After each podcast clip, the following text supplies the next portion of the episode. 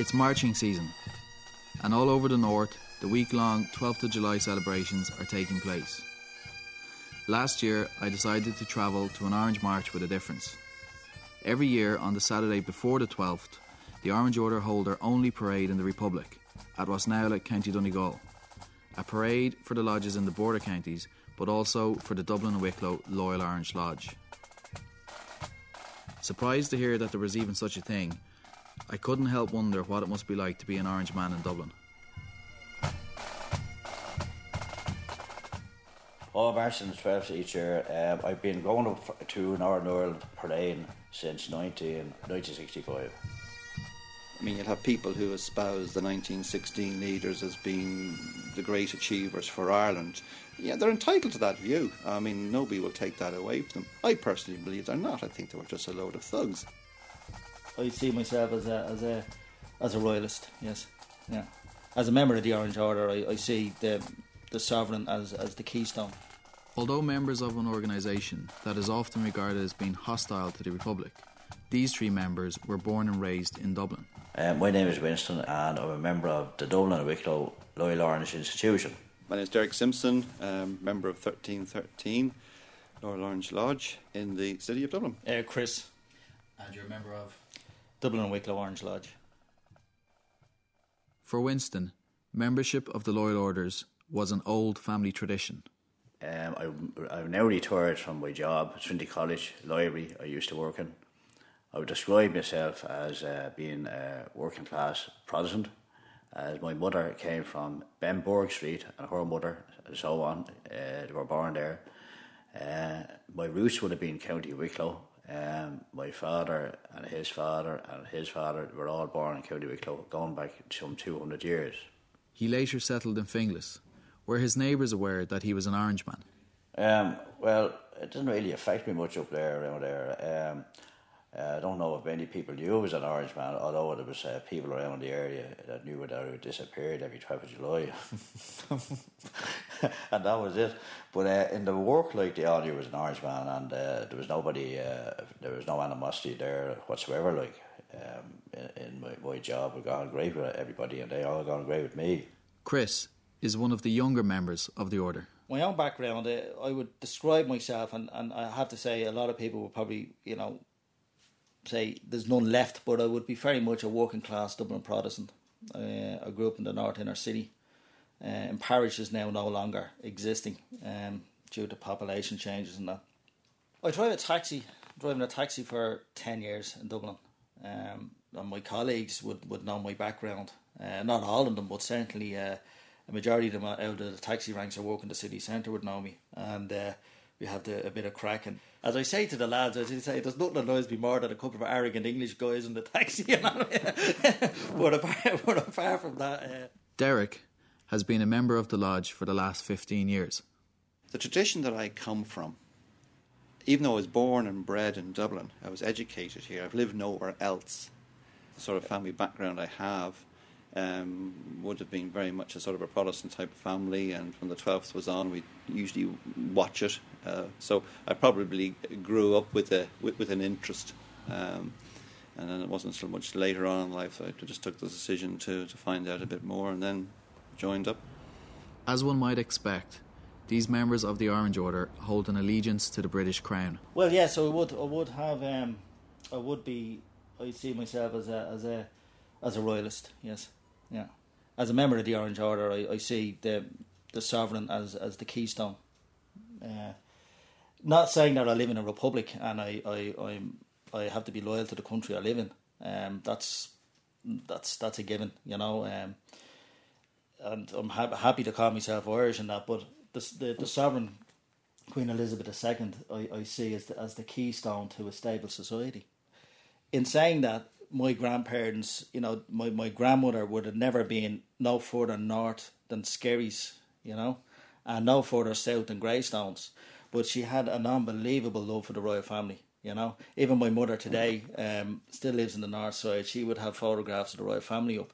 Now, when I ask her that, it's unusual. When I can ask my grandmother that, I remember asking her, she would say, uh, to me, oh well, we're, we're, British, we're Irish, but we're British, you know. But we're saying that to my mother, she can't answer it. She said, I don't know, they're just up there, you know. So it's it's uh, it's um, it's a challenge for her. For me, it's it, it's it's my identity. Um, I'm Irish, very much so. I'm not Scottish or Welsh or English. I'm Irish, but I'm um, a Protestant man in Dublin, and my heritage would be that of a British line British link. I mean, the royalty aspect here in Dublin is, yeah, we all. I mean, if you go to Dublin, uh, and the time of Prince Charles was over, the amount of people that actually came out on the street. Okay, there was a curiosity, interest.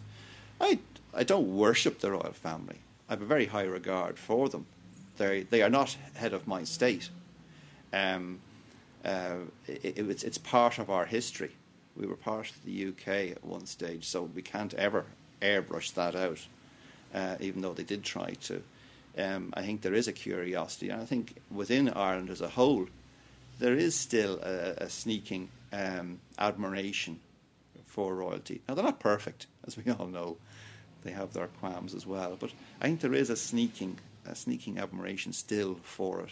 And I don't think that'll ever, I think it'll ever disappear.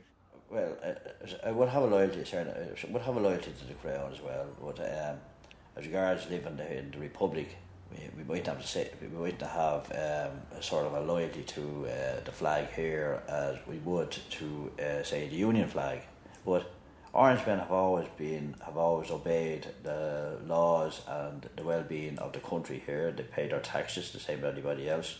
They voted in elections and so on. Um, Orangemen here. Uh, they never got really got involved much in politics here, although I do know several uh, Orangemen now who uh, in our lodge who are affiliated to Fine for example.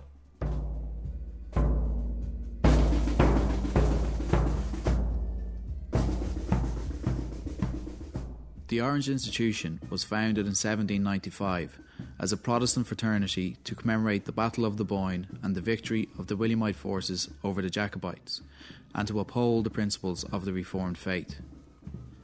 Basing itself on the Freemasons, the Orange Order incorporated many Masonic traditions, its symbolism, its rituals, and its regalia. One of the most iconic and recognisable images of the Orange Institution is, of course, the sash, or, as is sometimes called, the collarette. So, where would an Orange man in the south get his sash? Well, one can order them through the lodge, which is the handiest way to do it, or you can order online. They're about 100 euros you know, 70 pounds sterling. So they used to be made of silk, you know, 70, 100 years ago, and uh, they're quite expensive if, if they, you know, if, even if you have a an antique one. The main the main ones now are made of satin. I think I think they'll be satin. So a lot of them would be passed down. That's that's that's where uh, a, a, lot of Winston's ones would, would come from. Uh, but the, my one now is a, is a is a, a satin one. The braiding is silver. Um, it can come in gold, but that's if you're if you're in Grand Lodge. You know, it's a it's a it's a silver braiding, and the symbols on them would represent uh, Jacob's ladder. The coffin would represent death. You know, we all have to meet the King of Kings at some stage. So so they they have different meanings. I have some artifacts here um, dealing with uh, the Orange Institution and my uh, family history. Um, for example, I have a collarette here which has on a past master at Dublin and Wicklow LOL 1313 with a jewel on the end of it. Uh, this jewel is um, is uh, you're entitled to wear this jewel after you've gone through the chair of worshiping master. Now, the other sash I have here is a traditional sash worn many years ago, but uh, they're, they're on their way back again. The orange men are now wearing them. Uh, this one, though, especially, is made of silk, and you cannot buy these anymore. So it's over hundred years old. So that could be worth maybe a few a few bob as well uh, if you wanted to buy one. Uh, they would go mad for those that sort of set. Then I have a sword. Um, it's a saber. As I said, my father's people were um, from Wicklow, and uh, that's going back. This sabre is going back to 1798, where my great great great great grandfather was a member of the Wicklow Yeomanry uh, uh, in, in 1798, and that sword or sabre belonged to him. during the Irish Rebellion, 1798, yeah. And uh, uh, the rebellion, of course, uh, uh, was uh, very active. the United Irishmen were very active at that time all over Wicklow and Kildare and so on. but the loyalist population at that time were also very strong, and um, a lot of them joined the yeomanry to help defend their properties and so on against the insurgents at that time. So a lot of history there. Yeah, a lot of history there, yeah. and uh, that's where I said uh, Gerry Adams coming on, Mr. Adams, he'd come on television and he'd say, "The Blitz should be out of my country," and I said, I said to myself, "What you mean out of his country? It's my country too." Gerry Adams hadn't got anybody out in '98, but I had, and. Uh, uh, other people like maybe John Hume hadn't got people out in '98 either because uh, he came over with the Scottish settlement as well, and uh, they settled in Donegal. But they're only over since the late 1800s, so they couldn't have had anybody out in 1798. I'm proud to have had somebody, regardless of what side he was on, in 98. Yeah, can we have a look at the sword? Oh, yeah, the sword. Uh, it's very light, it's a very light sword, and as you know, I think it was slightly painted, which it shouldn't have been. But uh, can you get that restored? It needs restored. The handle needs restored anyway for the start, and uh, many a heads chopped off of that. but they're nice to have. Although now married, Winston has no children of his own to pass on his Orange family heirlooms. They were, they were handed down to me now through the family. Me, be last now was my father. He handed them down to me. And I've got nobody to hand them to, unfortunately. So I have made a will. Uh, in my will, I have made it to uh, one of our um, uh, members in the Orange Order in Dublin. Uh, his name is down as an executor as well on my will and he's going to look after, especially he's especially that they will go to uh, safekeeping to an Orange Museum in Belfast. Uh, we're on the Northumberland Road. Um, the Red Bricks building. There are around 1,200 Orange Lodges on the island of Ireland, with around 200 in the Republic, mostly found in the border counties. Unbeknownst to most, Dublin also has its very own Orange Lodge, right in the heart of the city, with its very own hall and a growing membership.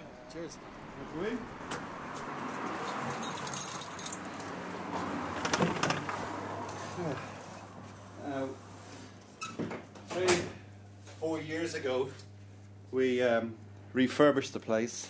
We spent about fifty thousand pounds sterling on it at the time.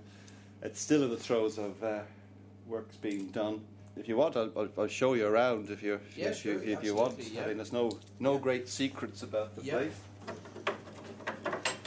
This is what we call the, the lodge room, and usually visitors are not allowed in here, but things have eased off over the years. Wow. Um, when I enter the lodge room, I'm struck by its interior. As you see, especially the deputy master's chair just inside the door on the right hand side and the Worship Master's chair, which is the far end. Decked out um, with old marching drums, a portrait of the Queen, images of King William, and photos of lodges and their members that are long deceased. The lodge room represents a little piece of Great Britain, uh, the sovereign empire, right here in the centre of Dublin City. The room itself, as you can say, just basically laid out with chairs. uh, the two fine ornate chairs either end of the room. Um, on the walls, we have the the usual paraphernalia that you would see in probably any any lodge room, and King William.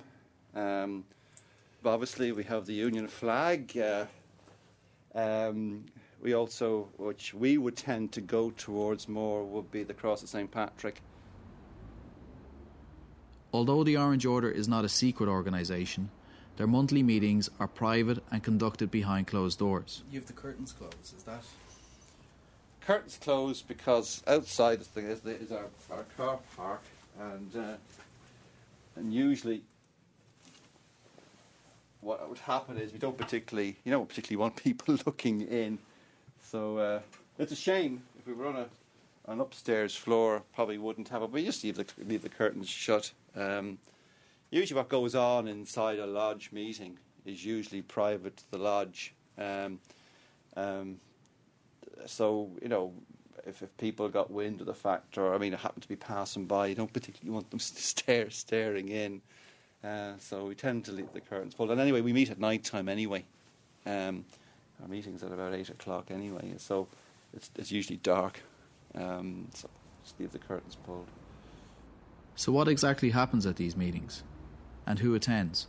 Well, all depends. You, you never get a full full amount at the meeting, but um, sometimes it could be an average of nine members, maybe, or maybe another night might be fifteen or sixteen. It all depends. And then you might have a couple of visitors, might bring it up more up to twenty. Like you know, uh, we have members, as affiliated members as well from Northern Ireland as well. Uh, an Orangeman can become affiliated member of another lodge if he wants to, as well, and he pays his sub there as well. Like how much is a sub?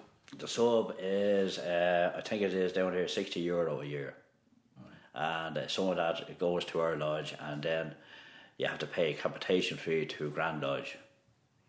Um, as well, each lodge has to pay a capitation fee for each member. So that goes to uh, the Orange headquarters in Belfast. The meetings might go on for an hour, they go on for an hour and a half, whatever. It's uh, it's really about the goings on of the lodge itself, or just coming parades or whatever, um, or services or whatever.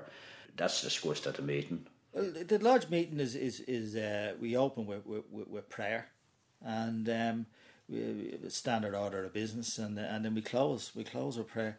Uh, you would have readings from the scripture uh, on the opening, um, and you would have then. True, I don't want to divulge too much on the lodge meeting, but you would have uh, the the makeup of a lodge would, would be similar to you would have a secretary and uh, a treasurer, and then you have a worshipper master. Um, uh, worship worship a master like a crown collier. He's like a, he's like a, he's up there at the top, and he, he brings order to the meeting. You know, and then you have a deputy grand master, uh, sorry, deputy master, and um, he sort of uh, he looks over over the meeting as well. He's sort of second in command of the, lodge, and then the brethren. Then we, we each lodge. You could have a so. Sometimes we have social talks in the lodge and different things. Sometimes we have a cup of tea after. Uh, then sometimes we may go for a pint. Um, uh, Hall to the room. We have our banner. Um, it's a small banneret, as it's called. Uh, we don't have uh, a particularly large banner that you would normally see on uh, major parades. Um, it was easier to have one person carrying it than the normal. You'd have maybe uh, two people and then the, the other four for carrying the guy robe. So uh, there, there, there's a trend now more towards having the, the, the smaller banners. And the northern members of the order, are they surprised to see a Dublin banner at the parades? there was a misperception, certainly within the institution uh, in Ireland, um, that Dublin didn't exist. Um, nobody ever heard of it because we are a little bit of out in the ordinary. See, our structure here is it's not so much a, a lodge being a part of a group of lodges, um, being part of a district, being part of a county, and then you have Grand Lodge. Dublin, for historic reasons, because of the old headquarters being here, uh, Dublin doesn't have a, a, a, district and a county structure. Our, our, our next superior lodge, as we'd say, is Grand Lodge in Belfast. So um, we're answerable to them. So it's a case of we've never had too much contact with other other lodges in Monaghan, Cavan, Leitrim, and Donegal. We're not in that loop. Um, we are more so now, um, but uh, historically we, we haven't. So um, there's been a misperception that is there a lodge in Dublin? You were surprised about the people say, "Oh, I didn't know you existed."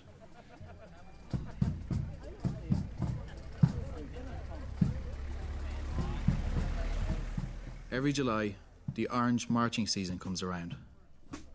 But when all eyes are on the more contentious parades in and around Belfast and other parts of the north, one parade in the Republic passes off quietly and peacefully.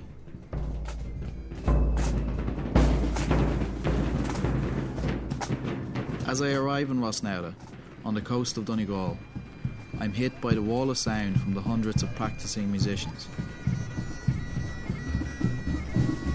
Rossnowlagh is the parade that basically starts off the 12th celebrations. You'll have the main parades in Belfast on the 12th.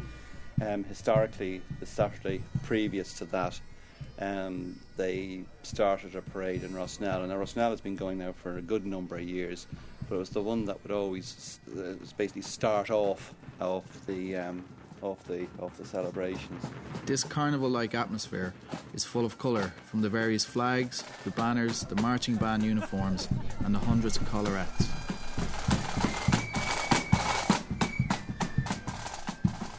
Seeing this spectacle, it's bizarre to think that I'm actually still in the Republic.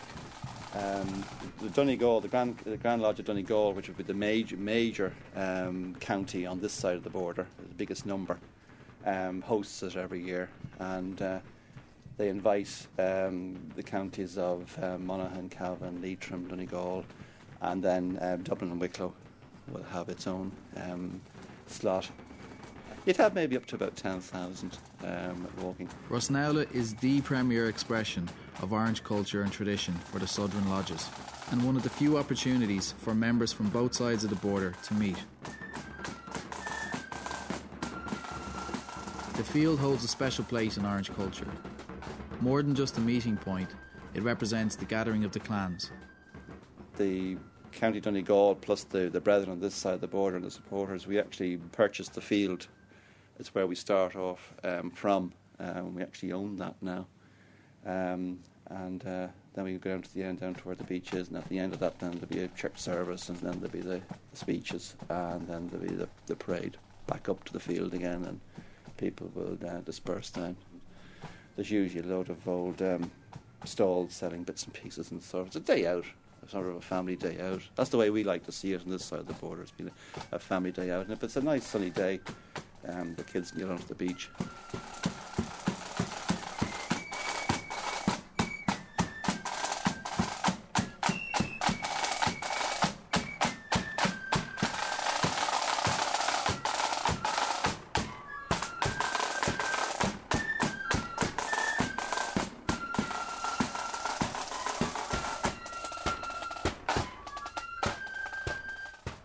Rossnowlagh passes off peacefully, parading can often be a divisive issue. The parading has always been part of the Orange institution. Uh, it's part of the tradition, it's part of the culture. Um, uh, people don't like it, uh, they think it's in your face, but as far as we're concerned, it's, it's part of what we are. Um, the parading is, is to celebrate um, what we are. Yes, there has been naughty things done at parades. Um, people have misbehaved.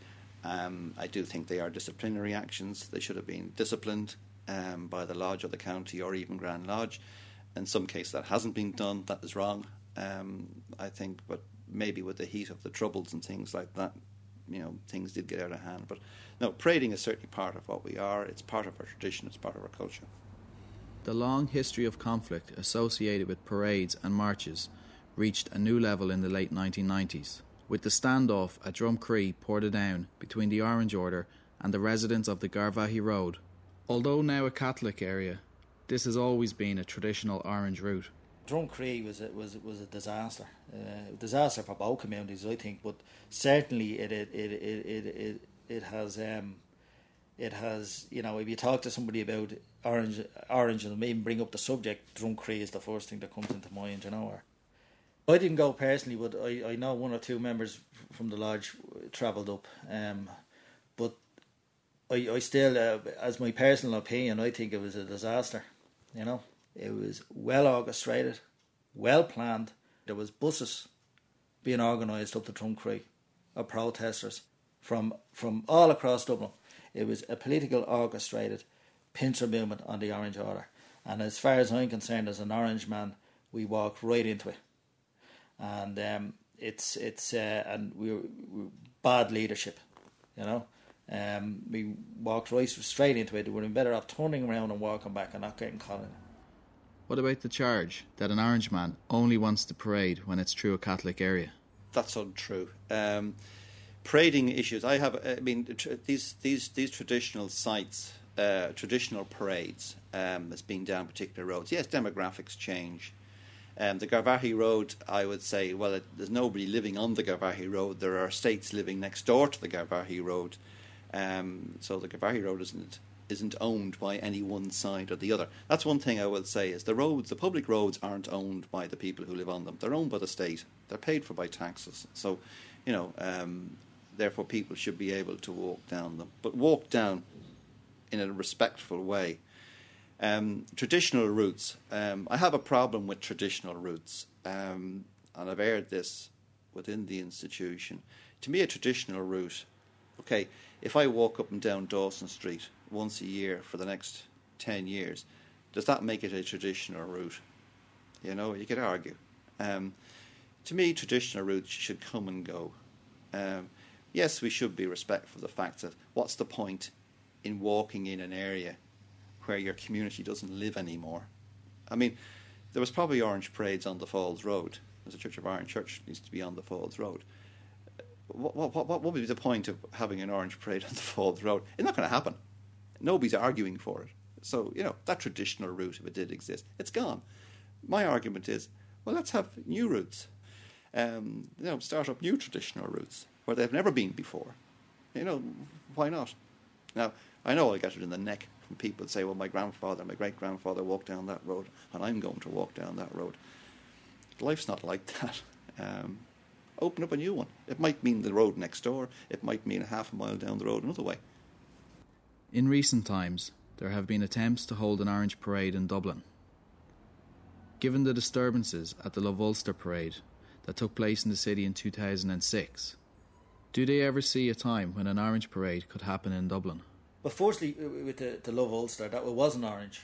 Made that clear. It wasn't an orange parade. It wasn't organised by the Orange Order. Um, sadly, that should have been made more clear, but it hasn't been. It's the Love Ulster people themselves. Uh, it was the victims of uh, IRA uh, violence. Uh, they, they, more or less organised this parade, and uh, uh, well, it was at least it was a try out. We saw what happened up in Parnell Square, so uh, I can't see like if uh, that was a bit of a tryout. I can't see how uh, the Grand Orange Lodge could organise a parade from Parnell Street, from Parnell Square down. Uh, the same thing would happen, I'm sure of that. Regarding parading, the last parade in, in Dublin took was taken in uh, I think it was 1936, and it had to be abandoned because they were attacked on their way down to um, Amiens Street Station. Uh, to have a parade in Dublin, I think I think yes. If you look at, at what's happening in the city, only a couple of months back we had African um, Day. I think it was up in uh, the Iveagh Gardens. You have the 101 different type of festivals, you know, on on in the city. You have uh, over in Laoghaire, you have cultural, right? Uh, world culture, right? You have the Chinese New Year. You have all these things, and you have um, a group of people living in in the Republic uh, who have a, a history and a culture who cannot well not say we cannot say we cannot right? We could you know we could organize it for next next year if we wanted it. But it's the the, the threat of malice it's the um is being received by also the the, the commercial entity of the city.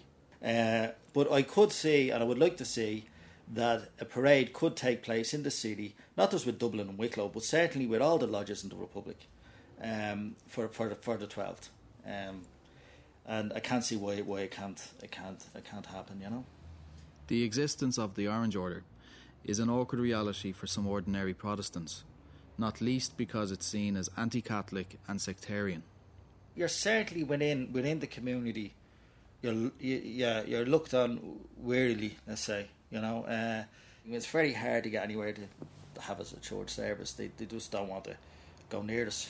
you know. You see, you got to understand that the Orange Order is is upholds the Reformation and the principles of the Reformation and the authority of the Bible and and it is anti-Catholicism. You know, it's it, we, we we are against the Catholic Church, not against Catholic people. I've certainly uh, not against Catholic, but certainly against the teachings of the Catholic Church and its political masters. Um, and when you have uh, an ecumenical churches, which is in the south, and they're they're compromising compromising on scripture and they're compromising on, on, on their own values. I'm not saying that you can't be a good neighbour to, to your local PP, you know, or the church or the minister can't meet them on a social thing. But when it comes down to um, to uh, divine worship and and and uh, and our church and our theology and our scripture, it's, it's it stands alone. In saying that, they always say, "No, well, you know, he, he he's a bigot, he's sectarian." You've got to use the word of sectarianism. Sect is a group of people, and tarian is a border. You know, so if you've got to say, I have no problem saying yes, I am sectarian, is in the sense that yeah, I, I believe in my community. You'll have a, a thing now uh, preached that uh, we're part of wider community. Yes, we are part of the wider community, and we have a responsibility to that. But we also have our own community, you know, and that comes first.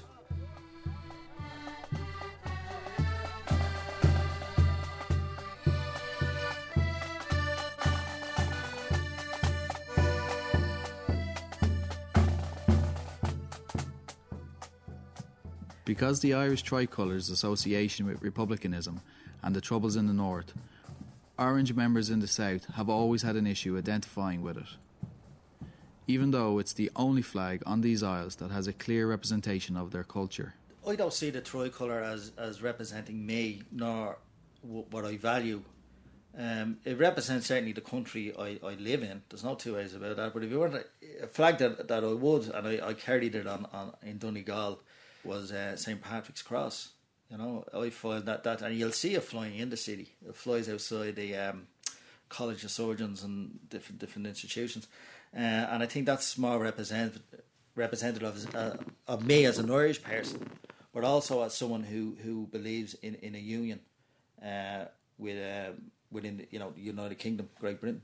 Uh, but the, the tricolour doesn't doesn't represent that to me. Uh, represents nothing actually to me. In, in not even the orange. As I say, it's a challenge to Republicans. That tricolour, uh, not to me. You know, I don't see it as a threat neither. You know, but it's it's nothing.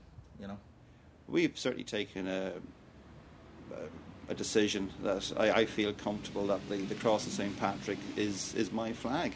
Um, it's just it's part of the Union flag. Um, you have the uh, the cross of St George, which is England. You have the the white on the blue, which is Scotland, and you have the the red diagonal cross, which is uh, St Patrick, and that was brought onto the flag at the time of Act of Union in 1800 to represent Ireland. It's I, obviously I'm, I'm, a Democrat. Um, I live in a democratic state, and I have to accept the democratic view of the people. And the um, obviously the tricolour is the, is the is the flag of the state that I live in and pay my taxes in and vote in. Um, so, you know, uh, I have to accept that fact. But I would hope society, and certainly since the Belfast Agreement, where we're all supposed to be able to feel comfortable and be able to live within a society that we feel comfortable in, um, and if that means me um, and people like me accepting Cross St Patrick is my flag, um, well, well, so be it. Um, St Patrick was the patron saint of Ireland anyway, um, a 32 county Ireland. So therefore, the the flag that was actually put together and called the St Patrick's flag, um, I don't, I don't see any problem with it.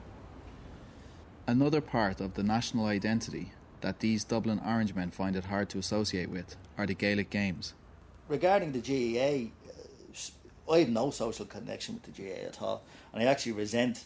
You'll see it being pushed into the primary Church of Ireland primary schools. Um, I see it as a as a monocultural Catholic organisation. My family have no place. I mean, that's my children and that would have no place in the GAA whatsoever. You know, I would resist it with everything. You know, it's just that they, they wouldn't be partaking in it or in school or anything like that. No. Sport, unfortunately, in Ireland was politicised, and um, when the GAA brought in the ban, um, they were obviously trying to uh, make their particular games the only games that were going to ever be played in Ireland, and uh, um, it was considered you were considered a traitor or you know a West Brit or something like that if you played any other games, and obviously the other sports died away into, into insignificance. Uh, to me, that was a sad day fortunately now I think I think sport is changed and kids are are playing whatever sport they want, whether it be GAA or hurley or wherever. It doesn't matter. I'm glad the ban is gone. Um, I, I, think it, has allowed people now to certainly play play other sports. I mean, cricket is certainly had, never disappeared from the Southern Irish psyche. It was certainly an East Coast sport and certainly still is. In recent times, the Irish government has made efforts to support Orange culture. In 2008, the Orange Order in the South received €250,000 Euro in funding from the Irish government. This went towards the repair and refurbishment of their Orange Halls and to support the work of a development officer. Also in that year, a visitor centre was opened on the famous site of the Battle of the Boyne. Boyne site, great development. Um, should have happened years ago. I think probably the only reason why a lot of the money went into it now was because of to to to encourage people to sign up to the Belfast Agreement. Um, so there's probably a, a, political uh, motive in it. I think yes, the battle site of the Boyne was a major European battle. One can't deny that. Um, fortunately for Ireland, the Williamites won because quite a lot of the structures that actually came in from William when he uh, certainly in the Dublin, the Dublin area, the, the, council and the various bits came from him originally. So yes, fortunately for us, uh, yeah, for all of us, uh, William won. Um, but no, we should rub their nose in it. I mean, William wasn't an Irishman, um, and we've no right to claim him really as being exclusively uh, ours. Um, it's an important site, and from a World Heritage point of view, I think it's vital. The day that um, it was opened was very uh, impressive altogether. Um, with when you have the likes of Ian Paisley and uh, Bertie down there together, and uh, Ian Paisley presenting Bertie with a musket that was used by the Jacobites during the battle. That really looked impressive altogether. I had to laugh myself. We've enough historical sites regarding the so-called of 1916 and they keep on glamorizing that. I have no objections to that, but put it in the context. Um, people are entitled to to to um, look at and listen to what actually happened in 1916 and why why they went ahead and did what they did. They make their own minds up on it. The same with the Aughrim site, and the same with the Boyne site. Let people go along to the sites, the museums, the interpretive centres, and uh, research for themselves um, you know, who was the good guy and who was the bad guy. For an orange man in Dublin, it's difficult to find a place in Irish society. It's hard to feel attached to the symbols of the state, to feel a part of the culture. People of my culture tradition tend to feel a bit outside. It's like as if you're looking into a greenhouse or looking into a box. You don't feel part of it. Not quite. For an orange man in Dublin, what would it take to feel a part of that collective Irish identity? I think there's an awful lot of problems uh, here concerning identities. We seem to be fixated on the island by identities. Um, whether you're a rabid Republican or a weak Republican, or whether you're a, a nationalist, whether you're you wouldn't regard yourself as a Republican, but you would regard yourself as a Democrat like I am.